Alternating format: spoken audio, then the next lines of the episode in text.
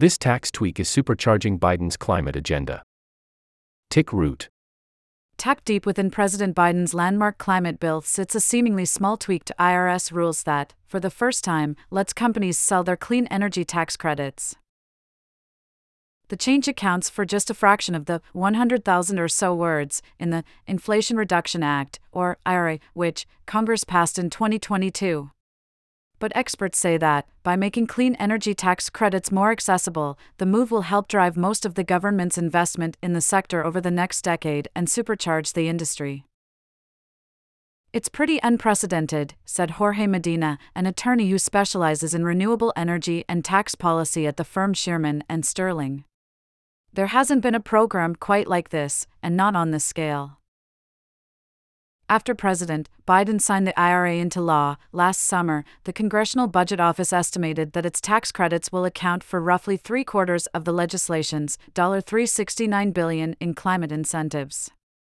When the Treasury Department released its proposed transferability rules in June, Secretary Janet Yellen called the mechanism a force multiplier. The IRA provides tax credits for a range of clean energy technologies, from the deployment of solar and wind to the development of clean hydrogen and carbon capture projects. But these benefits can only be used to offset tax liabilities, which many startups or projects may not have until they begin earning profits. Before the IRA, clean energy developers got around this by creating a legally complex tax equity partnership, said Rachel Chang, a policy analyst at the Center for American Progress. That, however, often sidelined smaller players because, with only so much tax liability to go around, investors often focused on more lucrative projects. The tax equity market has been to some extent what's holding renewables back, said Medina. The IRA made capitalizing on these incentives much easier. Now, a developer who doesn't have a tax liability can sell their credits to a company that doesn't get cash to help fund its project.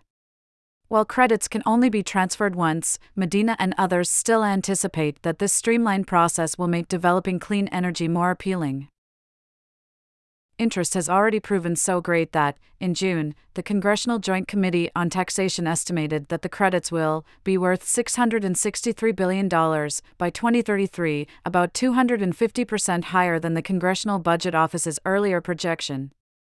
On the anniversary of the IRA, in August, Bank of America made the first public announcement of a transfer deal when it agreed to buy $580 million in wind energy tax credits from renewable power developer Invenergy. The burgeoning market has also created an industry of connecting tax credit buyers and sellers. There's a niche market of brokers that has grown since the IRA started, said Medina. There are probably dozens of them. Crux is among the companies that has stepped into this new sector. It has raised 8.85 million in capital for a software platform that helps buyers, sellers, and intermediaries navigate the often complex bidding process, paperwork, and regulatory requirements associated with the transfers. These are simpler transactions than tax equity, but they aren't simple, said co founder and CEO Alfred Johnson, who was previously deputy chief of staff to Yellen. One of the biggest potential choke points, Johnson said, will be ensuring there are enough buyers for the anticipated surge in the supply of credits. While demand has so far come from traditional players in the tax equity space, like big banks, he increasingly sees new buyers come to the market, and Crux claims it is already helping facilitate more than $1 billion in deals. The credits generally are sold at slightly less than face value. Medina says prices have varied depending on the credit in question and how risky a project is, but they typically go for about 85 to 95 cents on the dollar. A related change in the tax code under the IRA allows tax exempt entities such as nonprofits or state and local governments to skip the transfer market entirely. Instead, the government pays them 100% of the credit directly. It's pretty revolutionary, said Jillian Blanchard, the director of the climate program at Lawyers for Good Government. Her team is encouraging eligible organizations to take advantage of this windfall and educating them on the process.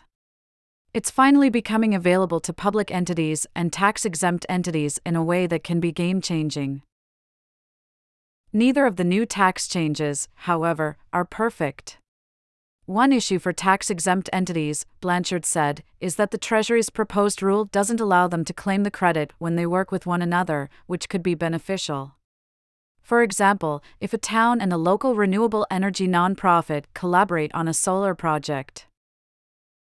As far as the tax credits go, some in the tax and clean energy sectors have argued that individuals, and not just corporations, should be able to purchase them, which would further expand the pool of buyers. The final version of the rules, expected this fall, could incorporate some of these changes. One concern that the changes are unlikely to fix, however, is that the tax credit transferability could subsidize companies outside the climate sector, including those that are driving greenhouse gas emissions.